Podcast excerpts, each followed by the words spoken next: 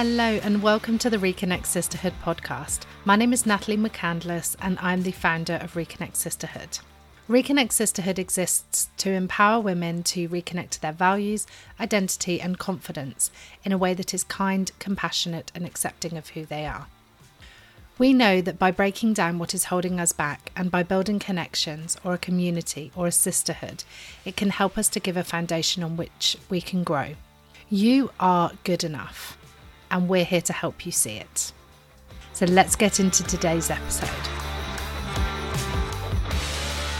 Hello, today we are going to be talking about compare and despair and scarcity. This is something that I find comes up a lot especially with women in business. So, we are going to get into this today and create some actionable steps for you.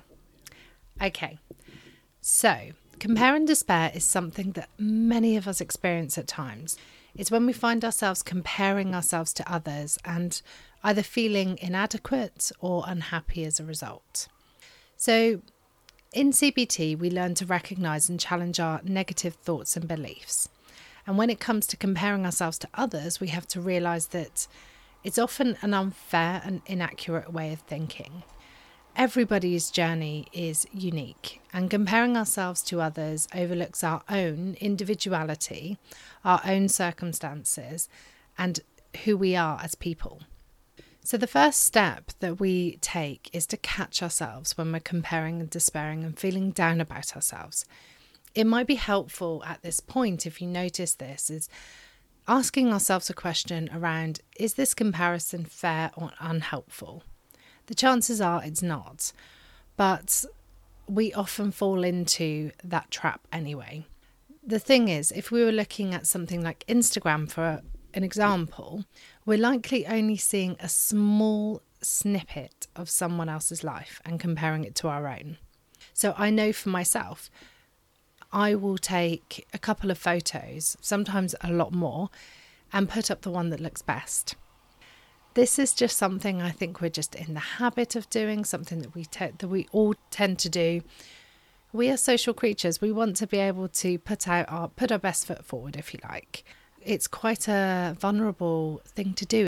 And also expressing ourselves and putting us out there, it leads us to having thoughts around are people going to reject me? when we look at our ancestors, often they had to conform. You had to make sure that you were always in the group and in the pack. So you had to always watch your behavior. Because if you were ousted from the circle, if you were ousted from the pack, that's it, you're done, you're dead. So, what you'll be doing a lot of is comparing and looking at is my behavior aligned with other people? But the thing is, we are not in caveman times. You know, a, a tiger is not going to eat us because we're away from the pack and we're doing our own thing. Actually, in today's society, it's more beneficial to be unique. Obviously, there are some exceptions to that rule, but generally, it's better to be unique and have our own voices and have our own individual in, individuality. So, I guess what we can then start to look at is thinking about the fact that it's a small snippet of someone else's life. So when perhaps you see that photo and you start to go in and say, oh my goodness, I don't have photos like that, or look at that woman's business. She's absolutely bossing it. There's no chance. What's the point in me showing up? Because look at her business. It's so streamlined, it's so good. Well, the thing is, when we look from the outside and we see the best stuff, we see the stuff that people want you to see in their. Okay, so what do we do? We challenge those thoughts. So we can ask ourselves, like, what's the evidence to support this comparison? So, what evidence do I have that supports this comparison? Often we won't have any, or we won't have anything that's concrete because it's just a negative self assessment. It's just our minds telling us we're just not good enough in comparison to that person. But if we really looked down into the evidence, there's not enough there. It's also important to shift our focus from comparing ourselves to others to recognizing our own strengths, our own accomplishments, and our own progress.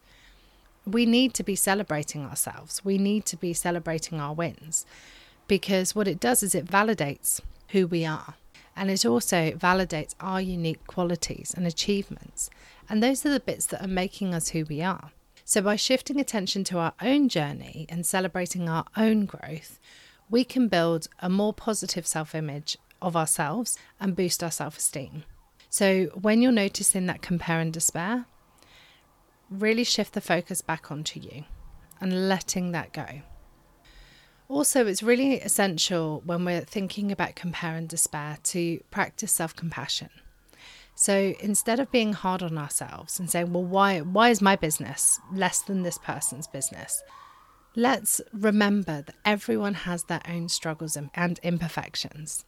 We are all human and it's okay to have ups and downs. It's okay to, it, we're all human and it's okay to have ups and downs. Being kind to ourselves and embracing self acceptance can help break free from the cycle of comparing and despairing. So, next time you catch yourself comparing and feeling down, challenge those thoughts. Focus on your own journey and accomplishments and be kind to yourself. Because with practice, you may be able to break free from the compare and despair mindset and cultivate something that's more self affirming. And now let's have a look at scarcity. Feel like scarcity goes hand in hand with compare and despair. Now, scarcity is often when we feel like there's never enough of something.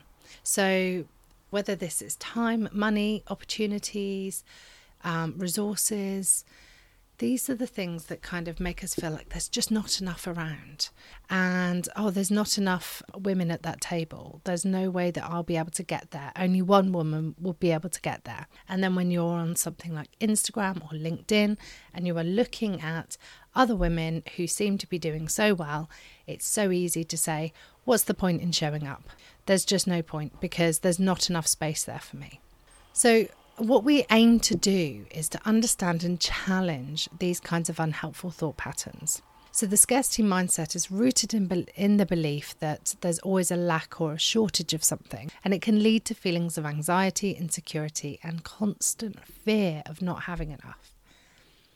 But what we need to know is that it's distorted and unrealistic, a cognitive distortion that we can work on changing.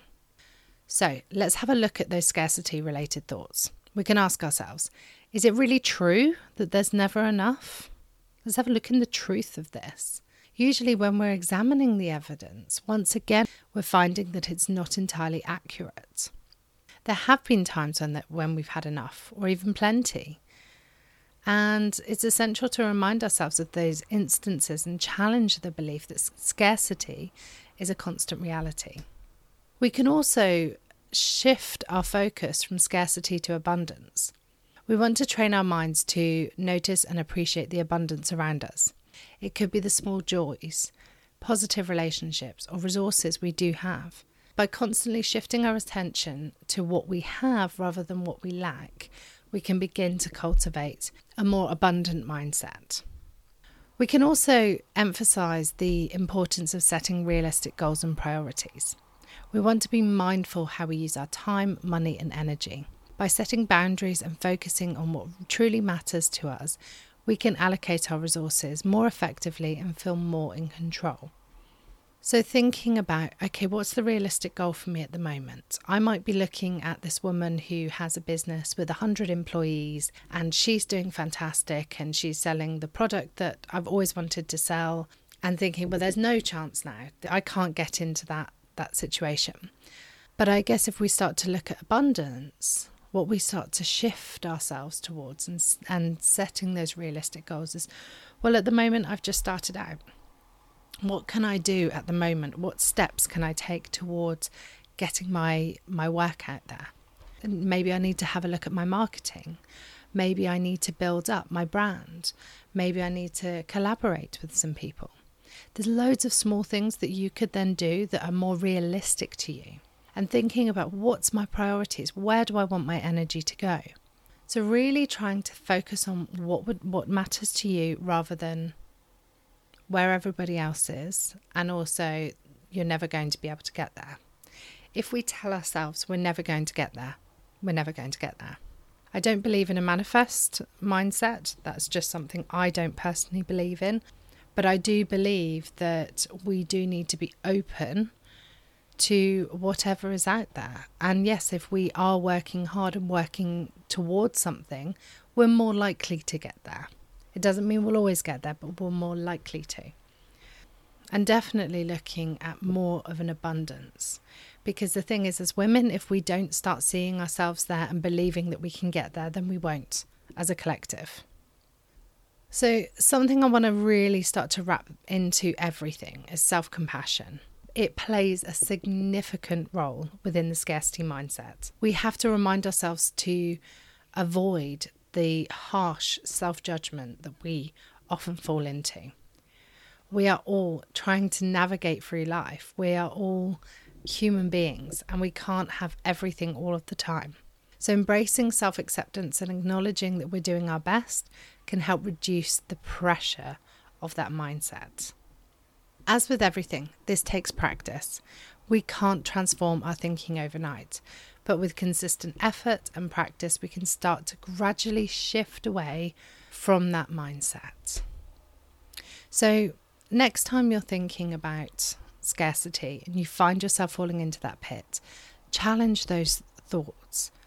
Focus on more of an abundance mindset.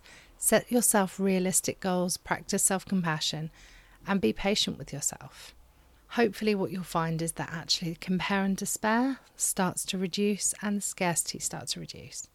So, let me know how you found this episode. I'd love to hear your thoughts and, yeah, get back to me. Connect with me on Instagram or by email as well. And, yeah, let me know how you get on. Okay, take care then. Bye.